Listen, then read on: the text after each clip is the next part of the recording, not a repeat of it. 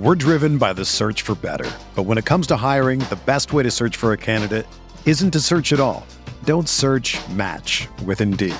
Indeed is your matching and hiring platform with over 350 million global monthly visitors, according to Indeed data, and a matching engine that helps you find quality candidates fast. Ditch the busy work. Use Indeed for scheduling, screening, and messaging so you can connect with candidates faster. Leveraging over 140 million qualifications and preferences every day, Indeed's matching engine is constantly learning from your preferences, so the more you use Indeed, the better it gets. Join more than 3.5 million businesses worldwide that use Indeed to hire great talent fast. And listeners of this show will get a $75 sponsored job credit to get your jobs more visibility at Indeed.com slash BlueWire. Just go to Indeed.com slash BlueWire right now and support our show by saying that you heard about Indeed on this podcast. That's Indeed.com slash BlueWire. Terms and conditions apply. Need to hire? You need Indeed.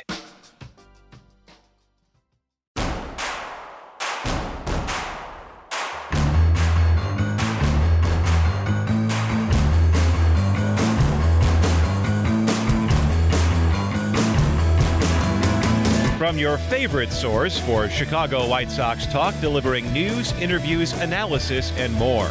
This is the Sox Machine Podcast with your hosts, Jim Margalus and Josh Nelson. Thanks, Robin. Welcome to the Sox Machine Podcast. I'm your host, Josh Nelson, and it's Thursday night, February 1st, 2024, as we bring you a new episode. There's not much White Sox news on the field, but we have updates about the White Sox new stadium plans as Related Midwest, the real estate developer, is pushing hard for a new stadium in the South Loop as they have met with Illinois state leaders recently. We at Sox Machine have heard from the 11th Ward office in Bridgeport of Nicole Lee and what their strategy is in keeping the White Sox at their current location at 35th and Shields. We'll share those details, plus talk about why there are big free agents still available as spring training is just a couple weeks away, and if old friends Tim Anderson and Yasmani Grandal will find new homes by then. But first, on Thursday night, the Athletic's Ken Rosenthal and ESPN's Jeff Passan did most of the heavy lifting, reporting that the Baltimore Orioles, who just agreed to a new sale to new owners on Wednesday, have acquired Milwaukee Brewers ace pitcher Corbin Burnes. How does this trade shake out and the impacts on White Sox GM's Chris Getz's attempt to move Dylan Cease? Well, joining me to discuss is the managing editor of SoxMachine.com. It's Jim Margalus. And hello, Jim. Man, the Baltimore Orioles have been busy the last couple of days. Nice to see one blockbuster trade prior to spring training starting. Yeah, and coming on the heels of an ownership change, like kind of a sale or a partial sale that basically moves John Angelos out of the picture. And yeah, he, he sounded miserable running the team. Yeah. As much fun as he should have in Baltimore with the ballpark that they have, striking the new lease that goes up to 30 years and having this uh, division winning talent with paired with the uh, still the number one farm system by some rankings, uh, a payroll that's still under 100 million. Like that should be the ideal situation for any owner saying like, yeah, we did it right. We are currently uh, in a position to strike and be good for a long time. And he just sounded so miserable, whining about TV deals and attendance and how he wasn't going to be able to maintain any of the players or you know, hold on to them because of you know the contract. So enjoy this run while it lasts, because the uh, the game's economics are so unfair. And then he goes and sells to two hedge fund billionaires for 1.7 plus million and it sounds like they're excited to run the team and, and injecting a lot of positive energy. And then, sure enough, yes, the day after that, uh, they do strike for the starter they've needed. Uh, I think White Sox fans were hoping it'd be Dylan Cease, but uh, Corbin Burnes is like, you know, he's Dylan Cease. He's probably a little bit better than Dylan Cease if you're looking for like a rock of rotation. Uh, the difference is one year of team control versus two, but depends on what kind of starter you want and the discounted price the Orioles paid uh, relative to what the White Sox seem to be asking for for Cease. Like, it's a deal that makes sense for them.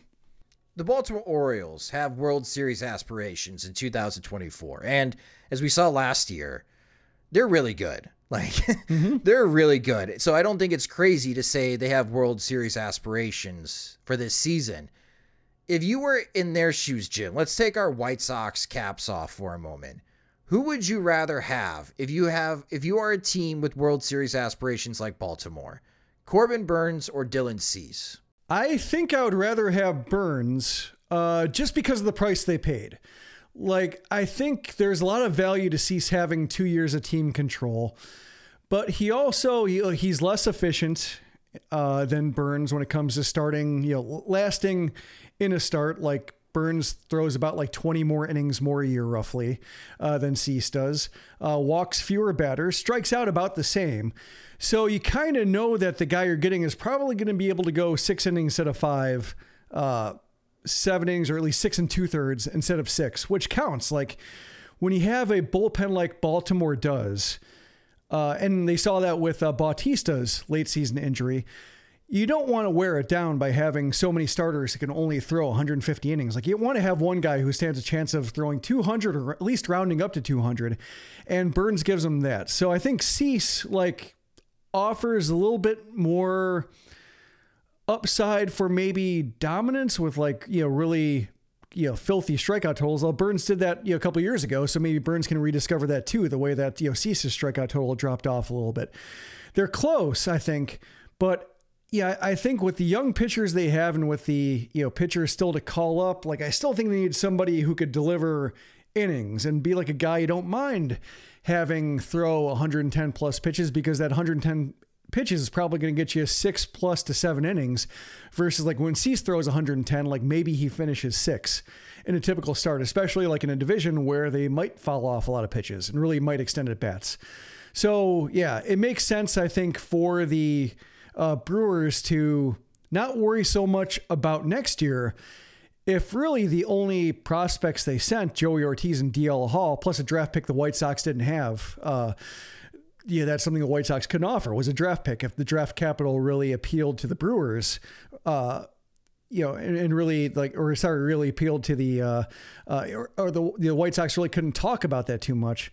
Like that, I think is really something that, um, you know, makes sense. So if, I think when it comes to uh, what's left now, it's like now that Burnes is out, I guess is one thing. Now that Burnes is out of the markets, like I don't know if Cease has really any peers, but I think between the two of them, if you're only giving up Joey Ortiz, who the Orioles couldn't use anyway, and DL Hall, who Burnes replaces effectively, uh, then yeah, that's that's a hard trade for the Orioles to pass up. Yeah, I I really like this deal for Baltimore.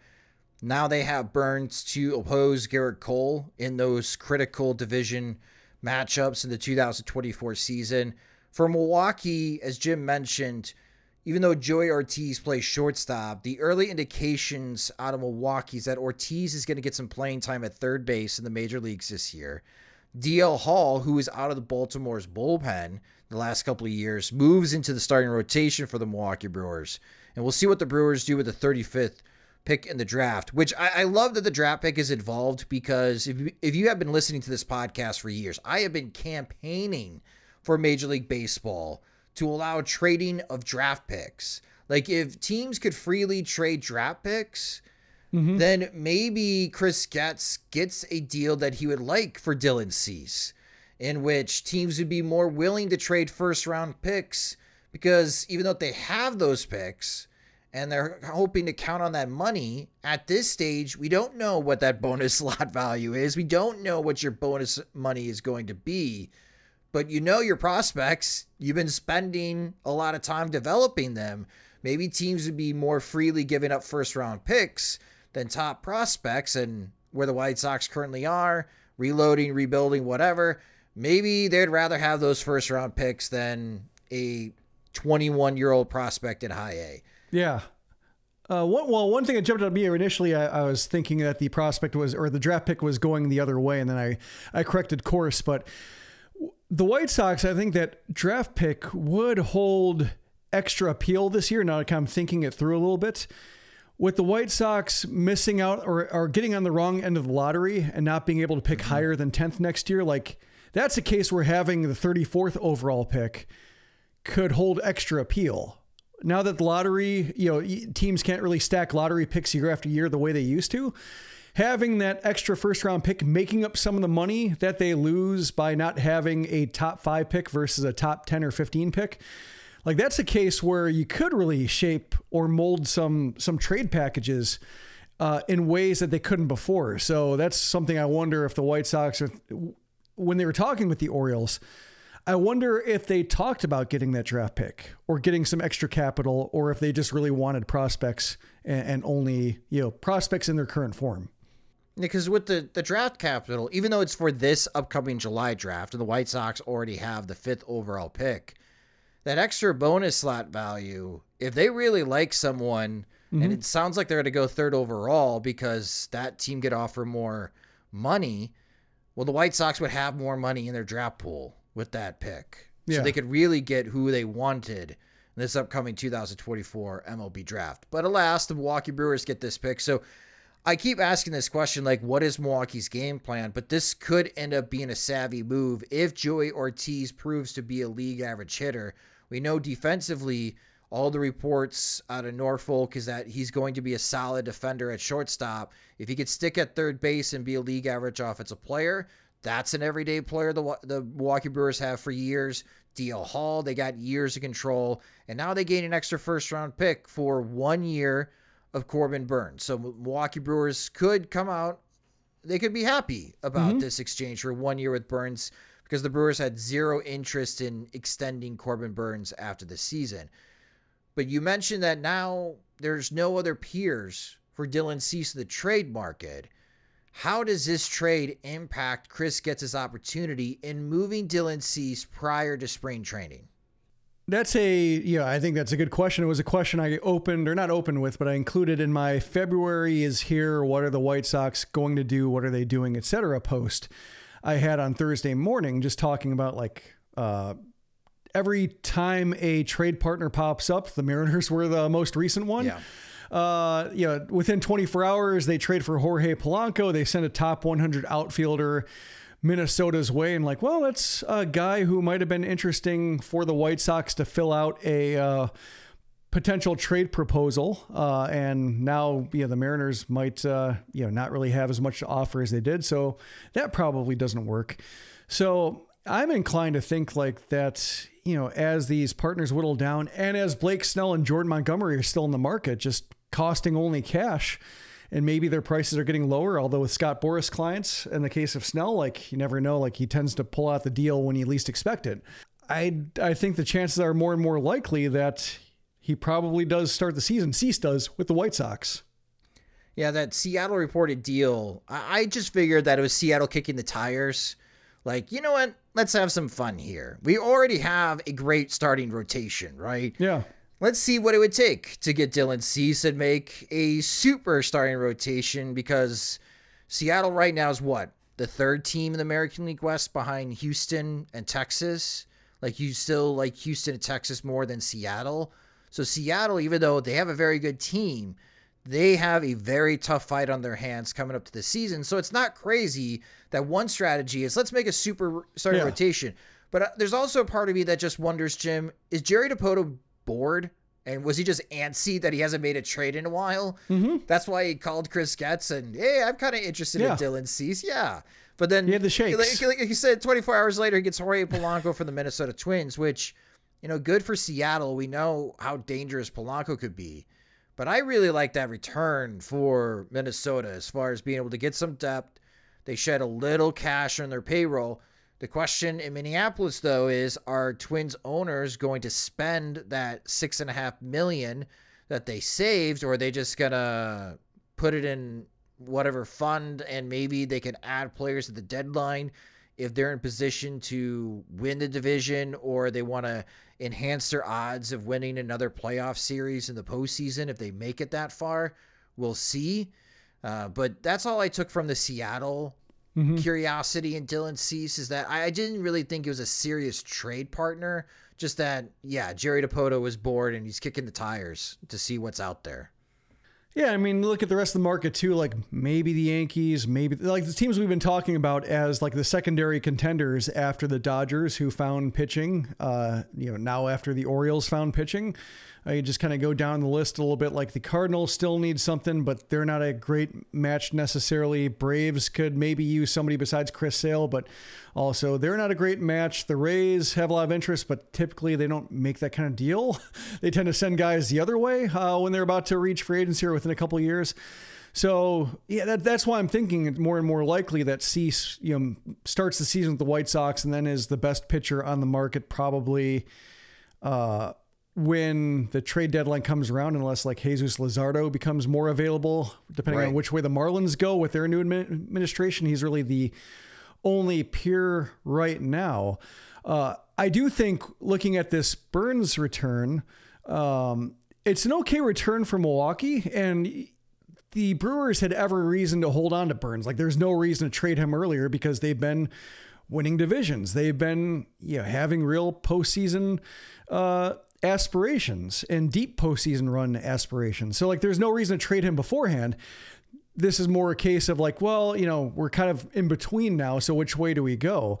And they decide to trade Burnes now, but the return isn't really that impressive. Like Ortiz might not be a major league starter, or at least a major league regular. Uh, Hall is kind of a tweener. Like he posts huge strikeout numbers, but doesn't seem to necessarily have like the efficiency to start. Like you know, really pile up the innings the way you want a starter to do. So. It'll be worth keeping an eye on him to see if the Brewers can unlock something the Orioles weren't quite able to do to get five innings with regularity out of him. But like if he clicks, like he could be a monster. So it does make some sense. But you can see a case too where like the Orioles don't get like a real fixture out of this deal for their best starter, and it just kind of a trade to make, yeah, trade they kind of had to make.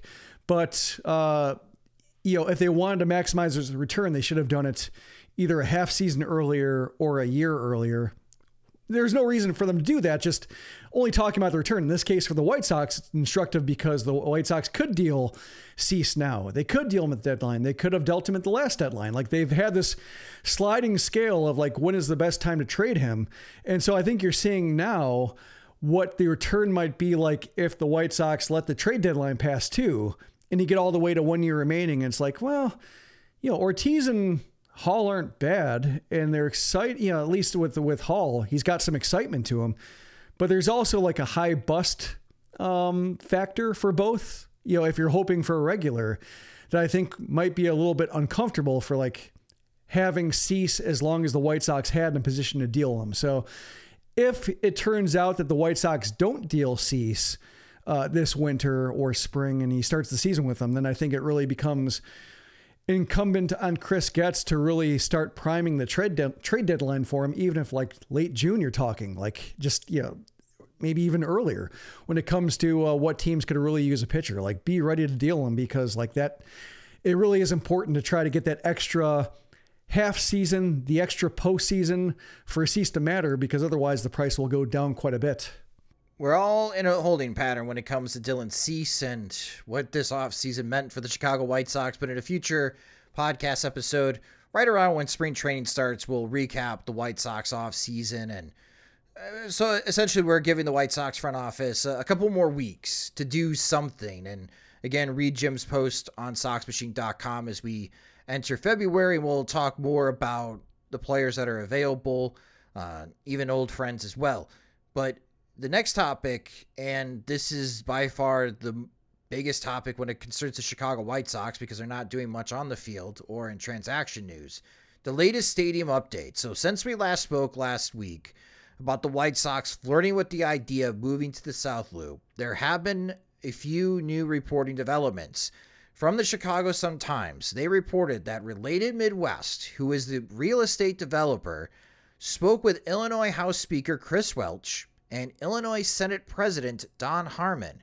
Related Midwest is not asking for state money, according to the Sun Times, but rather they want the Illinois Sports Facilities Authority, commonly known as the ISFA, to be granted authority to rearrange existing bonds that are currently for Guarantee Rate Field, extending those bonds over to the South Loop location which Related Midwest already has 500 million in TIF funds allocated to develop the land.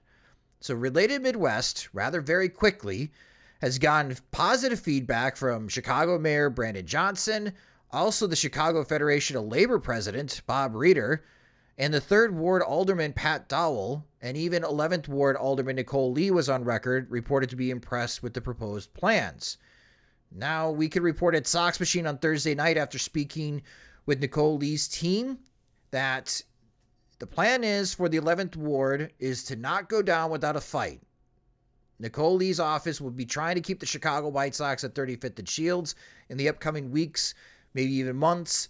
Lee's office will make the case that with the empty parking lots owned by the state, that the same kind of entertainment district that Related Midwest is pitching to state politicians can be built in Bridgeport. But Lee's office is making it clear they will not hand a blank check to Jerry Reinsdorf for such a project. They would need White Sox cooperation and investment into such a plan. Jim, because again, there's nothing going on for the White Sox on the field, this new stadium talk really has taken center stage with for all White Sox talks. And in case if you haven't heard the segment, podcast listeners, I recommend going on YouTube to 670 The Score, their YouTube page, and watch the debate between Matt Spiegel and our very good friend Lawrence Holmes.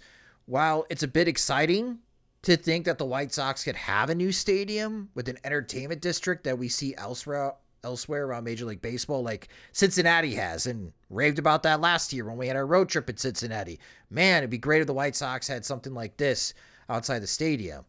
This project seems to be moving rather quickly.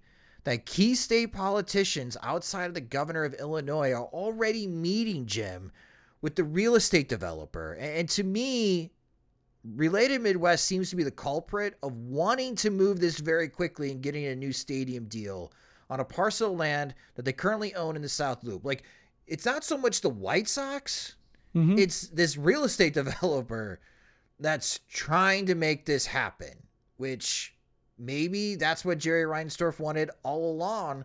Hey, somebody do this for me. Yeah. I mean, like, that's one of the benefits of having the deal that you have uh, at Guaranteed Rate Field. Uh, the public funding is like you don't really have to do anything. They get all the parking lot money. Uh, they don't pay uh, or they don't pay fees on tickets uh, below a certain amount. So it's just like it's been very much a set it and forget it kind of deal. Obviously, with the way with interest rates rising and other uh, you know pension shortages and such, not only in Illinois but in other states, like it's been less popular and it's more known that it's not a great idea for states and cities to give money away to ballparks. So yeah, I imagine this time around, now that uh, the public is a little bit wiser to all the ways uh, ballpark funding doesn't pay off in the long run for a city, that yeah, let somebody else do the driving here, and you know, maybe still get the benefits of that bond extension, which is basically like you know money that could be going elsewhere, but instead goes to the White Sox or benefits the White Sox. But you know he doesn't have to do anything new for that. That's just an extension. You know, related Midwest is already trying to move the train tracks and get like the public transportation in line to be able to have land available for something as big. So I mean, like, it is a case of like, yeah. Uh, he, whenever somebody says, "Are you going to sell the team?" He says, "Make me an offer," and it might be the same thing playing out ballpark for him. Like, you going to move? Yeah, going to move to Nashville? Are you going to move to outside the city? You going to move like, yeah, just somebody make me an offer. Tell me what's good. And in this case, like it's probably very good. Uh, my reaction to uh, the alderman's office uh, talking about like how they don't want Jerry Reinsdorf uh, having a blank check for develop a neighborhood. Like I don't blame them just because like. Uh, one thing, um, when you look at uh, these stories about the South Loop development and recapping all of the ways guaranteed rate field was a mistake, it's like that's one thing I don't want to see with the South Loop is like Jerry Reinsdorf having say on architecture or where the trends are going for ballpark development. And it's a, yeah, because basically he made every wrong call.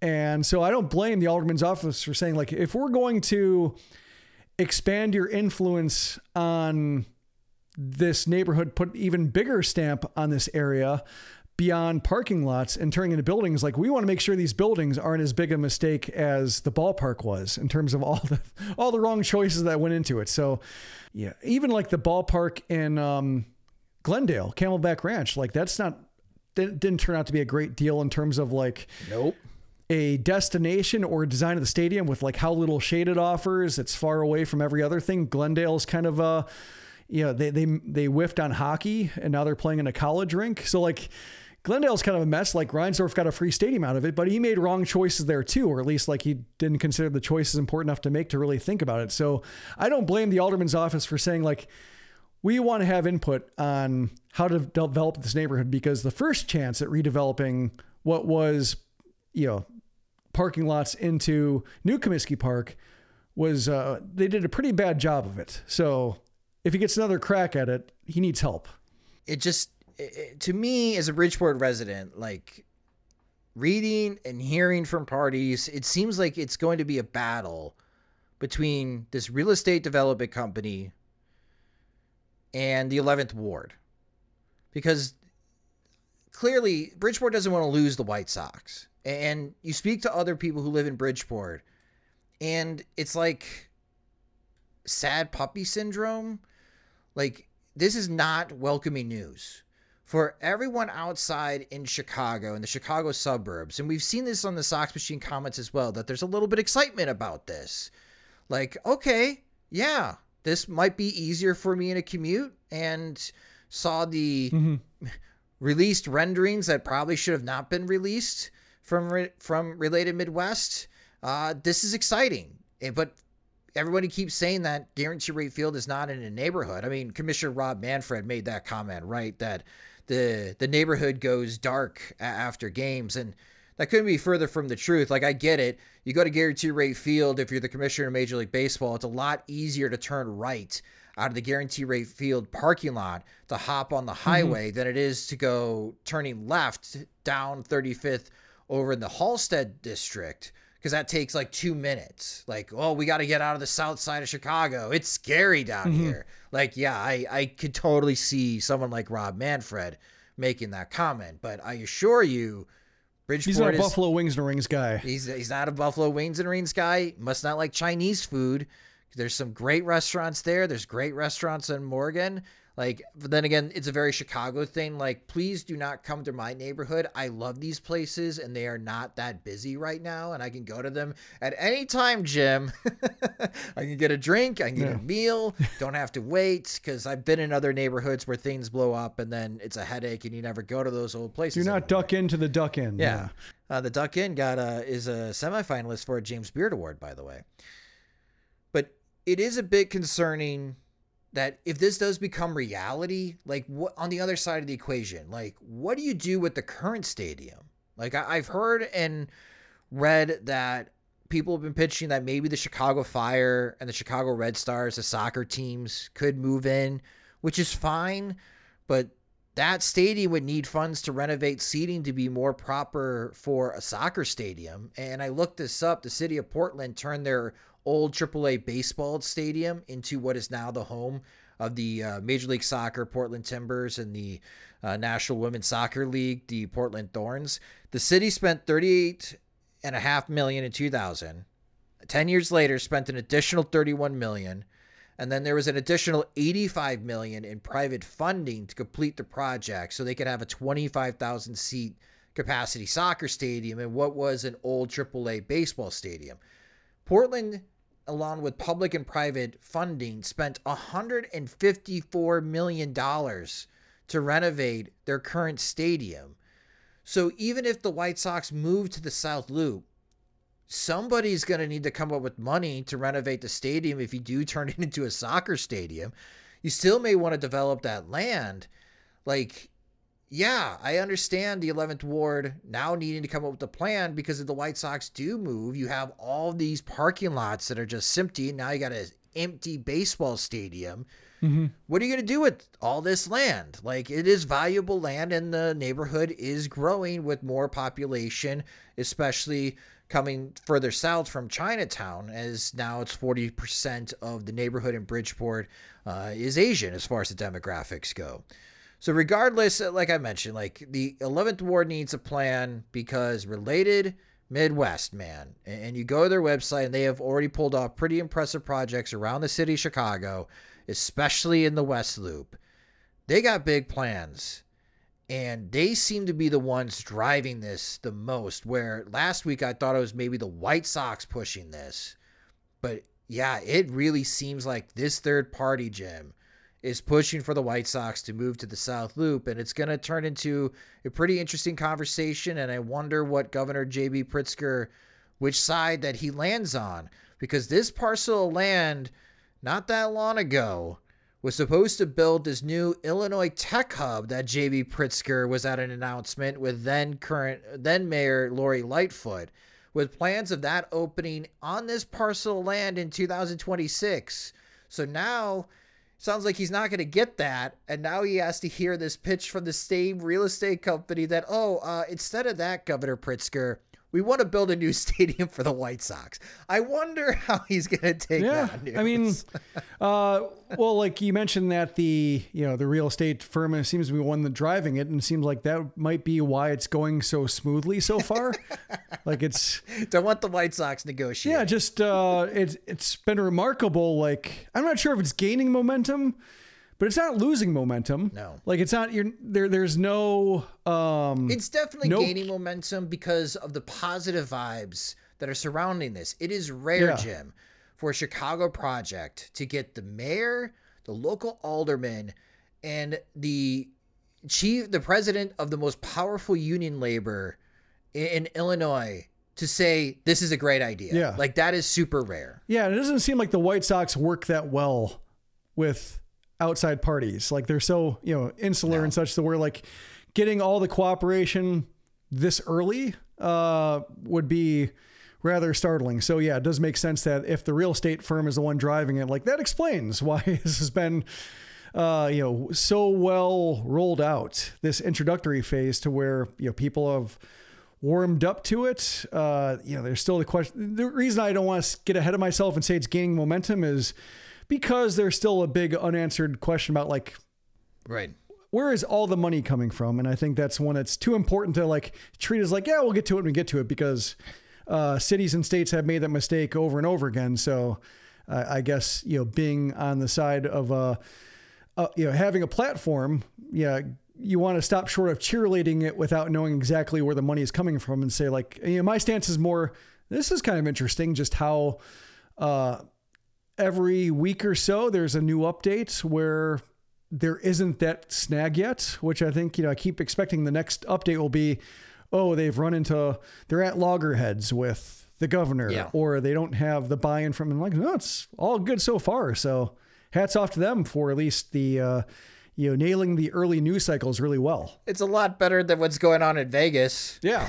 I mean, that's, and that's the counterpoint that, hey, I mentioned this when, when talking about like the, uh, you know, the Orioles sale too is just like everybody who talks about the White Sox moving to Nashville, wherever, it's like the A's are showing how hard it is and why Major League Baseball has avoided it for so long, moving the A's or moving the Rays, like rather finding a stadium in their market because it's a real pain in the butt to try to get out of a current lease and go to a, a, a market that does not have a ballpark yet. Like you can't make an analog or uh, you can't make an analogy to the 1980s because the Suncoast Dome was just sitting there ready for baseball. That's yeah. why so many teams were able to use it successfully as leverage because like any year, any team could have gone there, give them like four months notice, they'll get the field there and they'll get the marketing ready. They had everything ready to go and teams just kept using them over and over again to get better deals. So that's why like when you look at you know what the A's are going through without having that ballpark built in advance or not even having like renderings for a ballpark and then trying to piece together like a 3-year plan not playing in the Coliseum but also not playing in a to be announced ballpark uh, you get in this uh, really uh, sketchy area where you don't know like where you're to be playing. Uh, if you're to be getting the kind of TV money you thought you were getting originally in Oakland. If players are going to be cool with, you know, being in this weird nomadic year to year situation, like, you know, it's, it's a big mess. So that's why I think, you know, I've never really taken the threat of relocation seriously because the league has never, or the league has done everything possible, I think, to avoid relocation in the most desperate markets. And the White Sox are not a desperate market. I'm going to give this 60 seconds before we move on to the other topics, folks. But for the Vegas situation, I think that's more on John Fisher and his incompetency. Yeah, he's like, a dummy. the, the more I read about him and the more that very smart writers in San Francisco write about him, like with Angelos now leaving, yeah, John Fisher is by far the worst owner in Major League Baseball. And not only was he awful to Oakland A's fans, he might suck at business. Like he just might be. I'm rich because my parents owned Gap, and Gap kicked off Banana Republic and kicked off Old Navy. Like that's why I'm rich. I'm rich. I'm a nepo baby. John Fisher's pretty much a nepo baby. Yeah. Phil Yeah. son. And uh, he's proven his worth right now because in two months, Bally's, the casino company, is tearing down Tropicana. They're tearing down that hotel and resort. So, ready or not, John Fisher, uh, we're getting this land ready to develop, and you better be ready to start developing the land. So, go find your money that you said that you had when you got approval from Nevada government to move forward at this project. And I mentioned this comment section. If John Fisher continues to fumble the bag, I wonder behind the scenes if Major League Baseball and the other 29 owners try to force him out. Like, you need to sell. You, you we can't have you. We, we you can't keep doing this. We you can't keep screwing this up. This is all We have standards. we have standards. Yeah, it's a country club, A- and you're not meeting. You're not meeting the And standards. they don't even have Like- standards, really. That's how bad it is. exactly. Meanwhile, I mentioned Portland, the Portland baseball group that's trying to get a Major League Baseball team. They bought a golf course in Portland, 164 acre golf course, and they're going to start developing renderings and plans on how they could develop that area for a new baseball stadium and entertainment district. So Portland technically is farther ahead than Nashville. Portland's got land where Nashville does not at the moment. So yeah, it seems to be this could be the the big talk ma- with Major League Baseball the next five years, folks. New stadiums, relocations, franchise teams with the new CBA, and that will all lay it out on how new teams could be added. So if you love chaos, we could be getting it pretty soon and where teams actually play games. We're going to take a quick break for a word from our sponsors, but after the break, let's speculate why Blake Snell, Jordan Montgomery, and Cody Bellinger are still free agents, and will old friends Tim Anderson and Yasmani Grandal find new homes before spring training next on the Sox Machine podcast. We at Sox Machine have a special event planned on Wednesday night, March 27th at the newly reopened Remova Theater. Along with our friends from the 108, we'll be hosting a live Sox Machine podcast to kick off the 2024 regular season and celebrate opening day. There'll be special guests, giveaways, and plenty of hashtag 1080 as you'll get to mingle with other White Sox fans. This is a seated event where you have to be 18 years or older to attend. Tickets are just $22, which you can purchase at removachicago.com. That's all one word, removachicago.com. And Jim and I, we can't wait to see everyone at our opening day eve show at the Remova Theater. We're driven by the search for better. But when it comes to hiring, the best way to search for a candidate isn't to search at all. Don't search match with Indeed. Indeed is your matching and hiring platform with over 350 million global monthly visitors, according to Indeed data, and a matching engine that helps you find quality candidates fast. Ditch the busy work. Use Indeed for scheduling, screening, and messaging so you can connect with candidates faster. Leveraging over 140 million qualifications and preferences every day, Indeed's matching engine is constantly learning from your preferences, so the more you use Indeed, the better it gets. Join more than 3.5 million businesses worldwide that use Indeed to hire great talent fast. And listeners of this show will get a $75 sponsored job credit to get your jobs more visibility at Indeed.com slash Blue Wire. Just go to Indeed.com slash Blue Wire right now and support our show by saying that you heard about Indeed on this podcast. That's Indeed.com slash Blue Wire. Terms and conditions apply. Need to hire? You need Indeed. The best way to learn a language? Immersion. Living where the language is spoken and using it every day. But if that's not in the cards this year, you can still learn a language the second best way, and that's with Babbel. Be a better you in 2024 with Babbel, the science-backed language learning app that actually works. Don't pay hundreds of dollars for private tutors or waste hours on apps that don't really help you speak the language. Babbel's quick 10-minute lessons are handcrafted by over 200 language experts and help you start speaking a new language in as little as 3 weeks.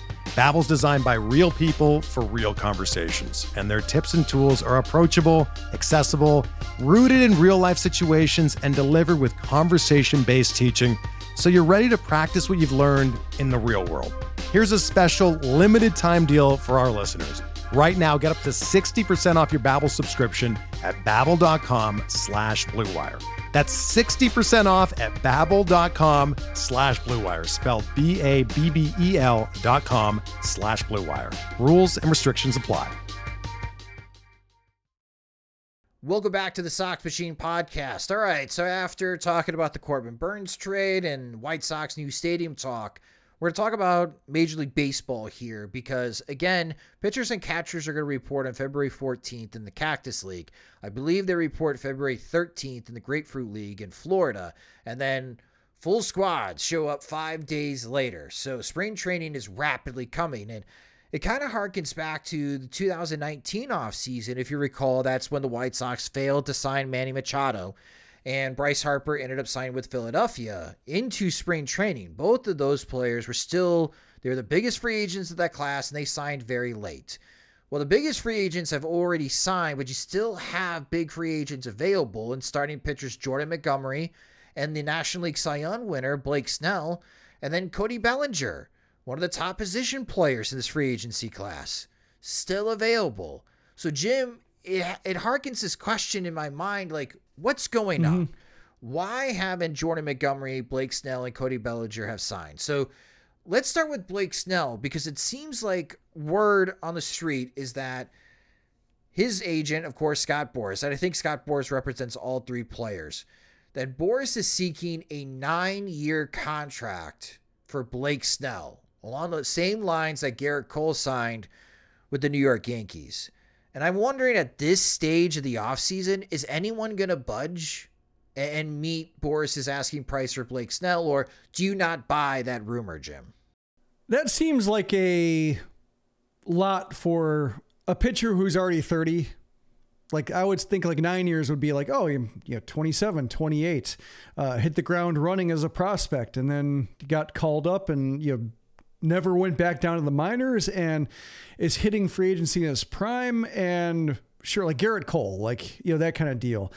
Uh, and Blake Snell, you know, because he, you know, led the league in walks last year because he's never thrown more than 180 innings and he's only done that twice. Like he's either thrown 180 innings or he's thrown 130 innings. Like he's not somebody who throws like 160 with regularity and qualifies for the ERA title. Uh, when he qualifies for the ERA title, he wins the Cy Young. but uh, when he doesn't, like it's just he's missing basically a month plus the season. And if a pitcher's already 30 and has already had like the ups and downs with availability and his in-start stamina isn't necessarily the best to get, go back to like the Dylan Cease thing. I can understand why teams aren't just like super excited about like paying top dollar for him. Um, you know, trading for the Rays deal uh, the extension that they signed him to is like five years, 50 million or something along those lines. Like uh, acquiring the remainder of that for three years of his prime. Sure, that, that makes all you know. That makes plenty of sense because he can still have plenty of cash to spend around him and really fortify the rotation the way that the Padres did with like getting Yu Darvish as well. So that makes sense. But having Snell as like the centerpiece of a rotation and taking up all the money versus being like a secondary salary where maybe you can spend the money to get a more reliable pitcher, whether start to start or, you know, over the course of a season, having a better feeling about getting 170 plus innings than Snell really gives you.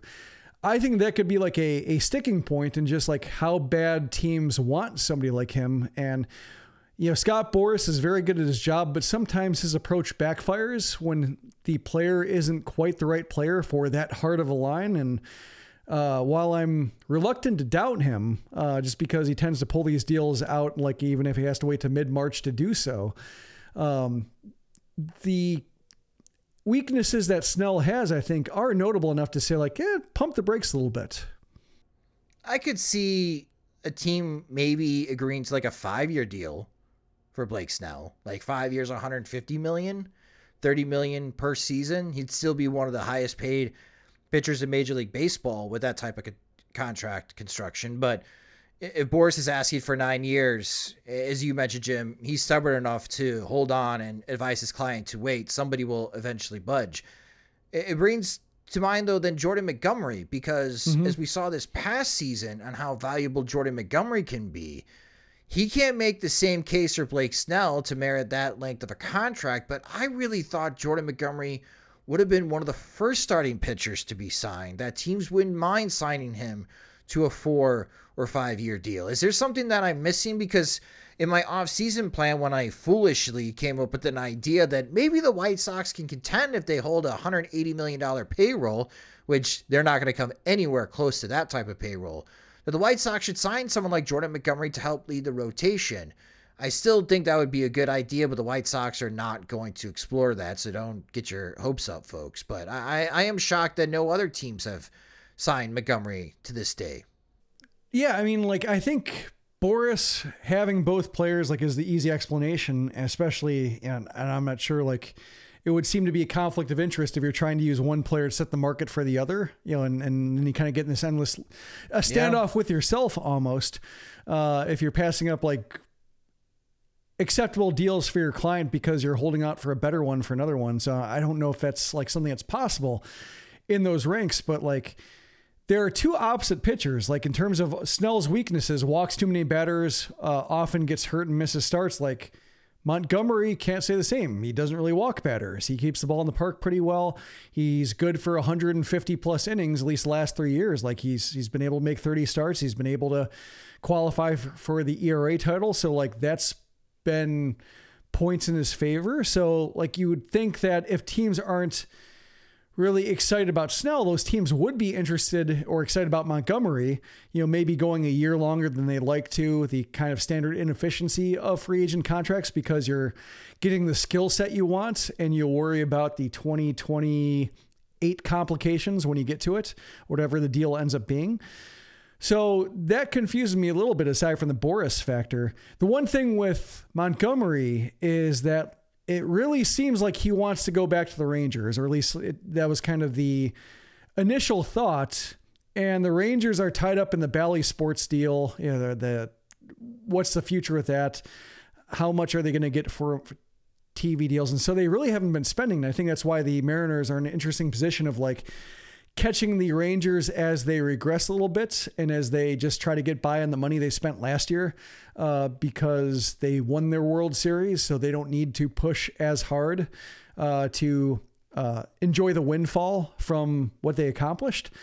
So I can see the Rangers not being you know all that excited about them, and I can see like the Cardinals not maybe having you know they don't spend as freely as other teams to where like they knock Scott Boras's socks off with like a a huge contract. Like they spend money. They just, you know, it's not like the they don't spend the kind of free agent money where like uh, going back to Gerrit Cole at the Yankees, like a team saying like, "Oh, I can't compete with that." Or in the case of like even Carlos Rodon, the deal he signed with the Yankees, like everybody saying like, "Yeah, that's good for Rodon. Yankees can afford that, but like I'm glad I didn't sign." You know, like, you can kind of see uh uh, the Cardinals are on that tier below, even though they do spend. So I can see like that they're not going to go guns blazing for Montgomery, uh, especially since they just had him and uh, he didn't make a difference in terms of uh, what uh, they didn't accomplish during the first half of last season. So maybe they're thinking like, yeah, I don't want to. You know, get caught in a bidding war against myself when we know that he didn't reverse the course of our team already. So if those are the two teams he kind of wants to play for or that are interested and they're just for one reason or another uh, tempering their enthusiasm, then I can see kind of getting this loop of do the Angels get desperate? You know, because they're a team that can occasionally spend stupid money, um, and and, and yeah. you know get the deal they want. But it is you know the the TV deal I think because that's the reason why the Twins aren't spending, even though they just are. You know, they won division had an attendance boost, seem well positioned every other way to spend, and they aren't. Like it, that could be a case where Montgomery's the the kind of market that would be going nuts for Montgomery just is a little bit uh, held back by what I guess not being sure what their income is going to be next year. And then finally, Cody Bellinger if I'm a Chicago Cubs fan and I can sense the irritation, especially in social media, like why haven't the Cubs signed Cody Bellinger? Like that just seems bizarre to me. Like I understand the Cubs are like we like Crow Armstrong, he's gonna be our center fielder. That's fine. You could still use Cody Bellinger. Like I Bellinger's another one that I'm really surprised. Like the Yankees don't make sense now because they got Juan Soto, and that mm-hmm. outfield is, is pretty packed now there's a part of me that just I wish that Jerry Rice would just be wake up and be like, you know what, Scott, 27 million for one year of Cody Bellinger. Would Bellinger play one season with the Chicago White Sox and probably get traded in July? Like it's not even a full season, like half a season. So really, you just be on the hook for like thirteen and a half million dollars to give White Sox fans false hope that they could be anything in 2024. Maybe they could. Maybe everyone breaks out Moncada, Jimenez, Vaughn, they all break out along with Luis Robert, and then Bellinger comes in, and then all of a sudden they they have a lineup. They're scoring runs. Like this is pie in the sky type of thing. But there's a part of me that's like, if nobody wants Cody Bellinger, mm-hmm. why not the White Sox? But we know why the White Sox won't. But I, I'm still confused on like why the Cubs haven't gotten a deal done, or anyone for that matter. Yeah, the outfield market's been pretty dismal. I guess Matt Chapman is another one in the market as well. Like, yeah, kind of that's being, a good point. Being the Cody Bellinger among infielders, uh, and, and, not finding a home yet. Like another guy who, whose defense helps make up for the inconsistencies in his offense. Like offers a lot offensively when everything's going right. When things aren't quite clicking, he plays defense well enough to help out there and weather the you know, if it's inconsistency, health, what have you, uh, that sometimes keeps uh, you know a player in a rut for a month. So, yeah, it's it's a case where like you know Boras being Boras, like this is the reason why like fans don't like him and teams don't like him, and just like why he's he's a good nemesis for I think a lot of parties in baseball is because like he just he does hold out and while you know labor minded baseball fans always want to prioritize, yeah, these are free agents. They have agency to decide where they go and wait as long as they can to get top dollar. It does suppress the excitement of like getting your new toy and just imagining all the ways your lineup can go and kind of drawing up uh, strategies against lefties and righties. And the guy like Bellinger, where do we play him? Center, left, right, first base? Like, how do we maximize a skill set? And then, like, if he comes back, it's like it's already spring training. So, you know, that kind of excitement of what normally would have been like a winter meeting signing, uh, it does make the winter a little less special. So that's yeah, I think the problem with like one agent cornering the market the way that Boras has. But yeah, yeah it's thinking about Bellinger and the White Sox. Like Chris gets the strategy of defense. Like what if defense, but offense? like, yeah. It just it, it's fun to pretend. It is fun to pretend. And then finally, old friends Tim Anderson and Yasmani Grandal, still free agents.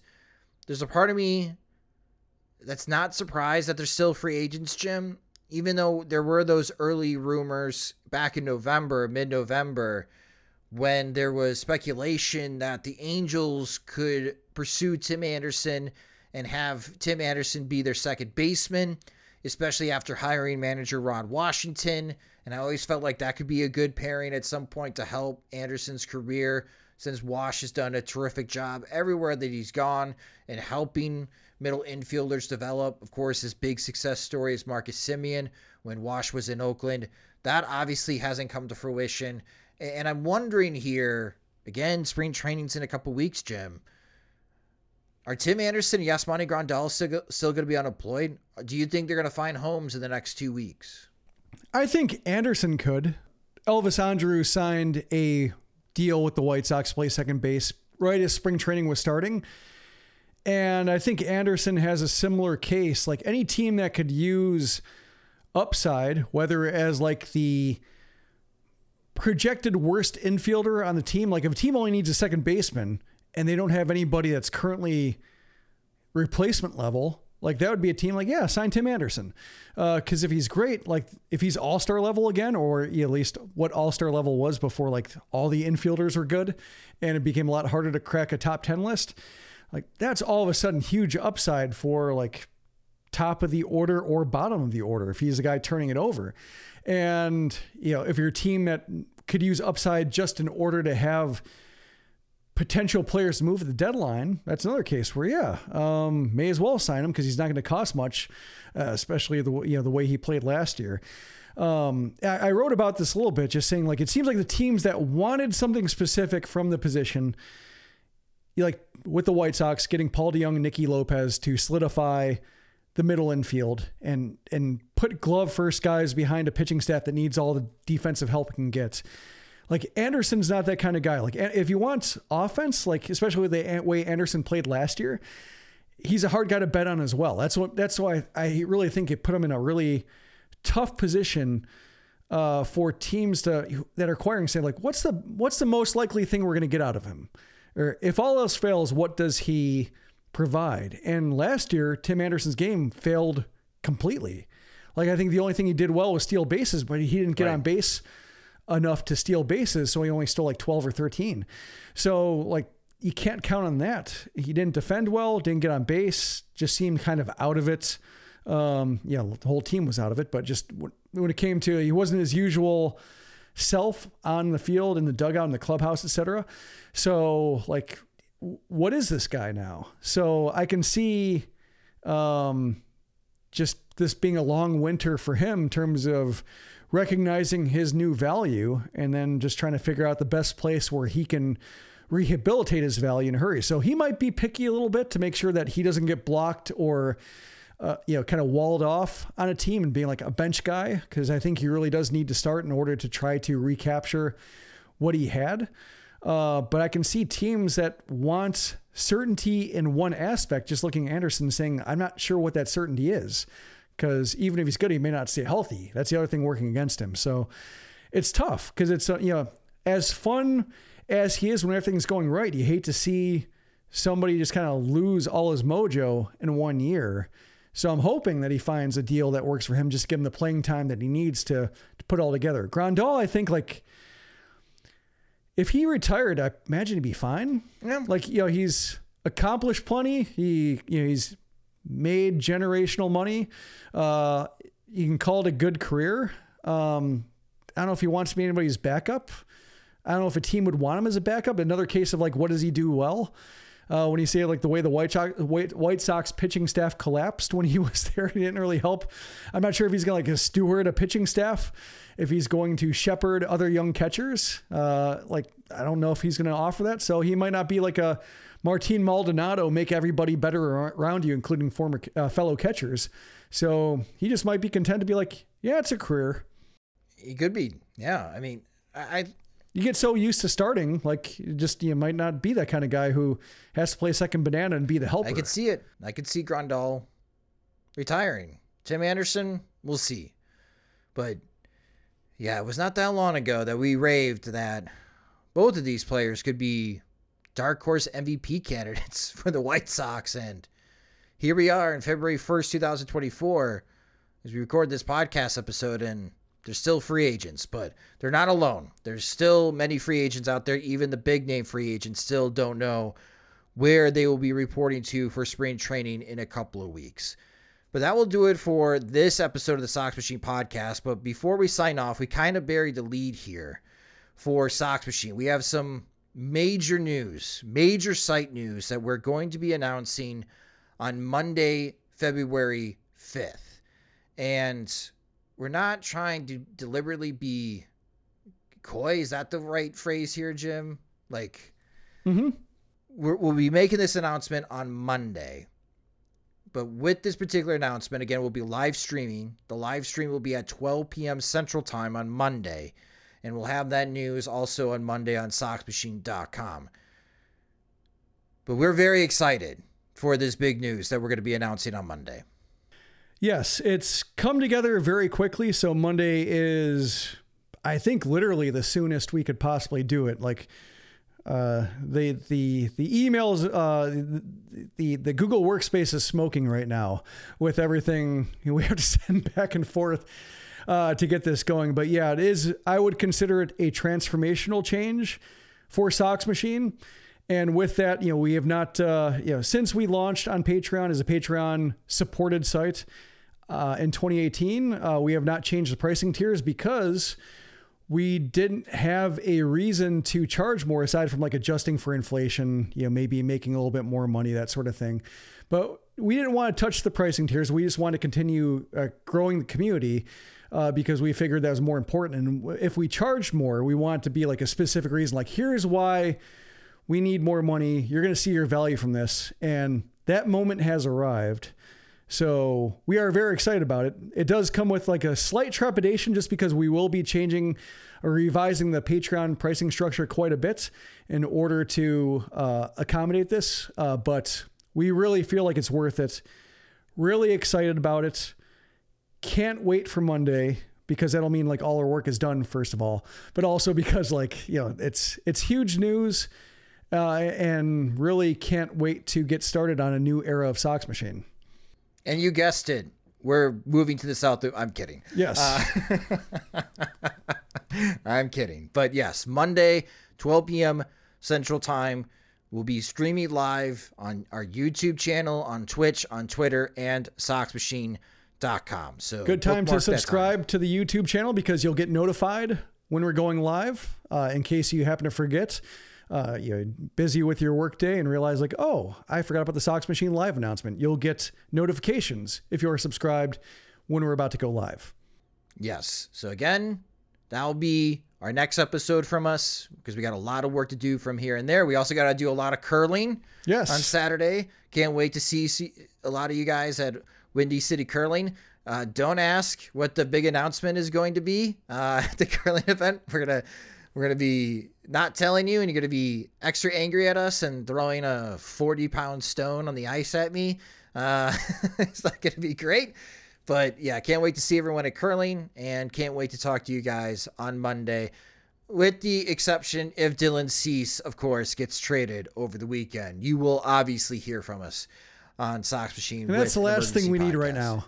That really is the last thing that we need right now. Uh, if you are listening, Chris Getz. But that will do it for this episode of the Sox Machine Podcast. Thank you guys so much for listening. If you just discovered the Sox Machine Podcast, you can subscribe to the show wherever you listen to podcasts, such as Spotify and Apple Music. As Jim mentioned, subscribe to our YouTube channel at youtube.com slash Sox Machine. For the podcast listeners that listen to the show through Google Podcasts, please note in March, Google will be migrating you from Google Podcasts over to YouTube to listen to the podcast, which we do upload our podcast episodes into our YouTube channel. So please be aware of that change that's coming in a month. And you can follow us on social media. We're on all the platforms at Sox Machine. You can follow me there as well at Sox Machine underscore Josh. The Sox Machine podcast is a production of. You're for all things Chicago White Sox baseball. Alongside Jim Margalus, I'm Josh Nelson. Thanks for listening and watching.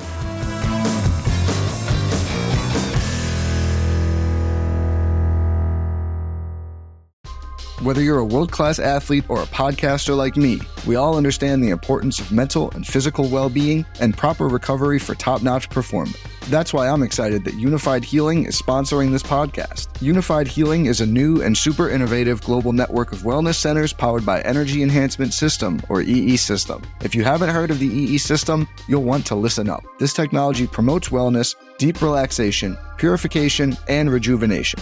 At hundreds of locations across the globe, access to a center is easy and affordable. Interested in experiencing the EE system technology for yourself? Go to unifydhealing.com slash bluewire to learn more and find a center near you.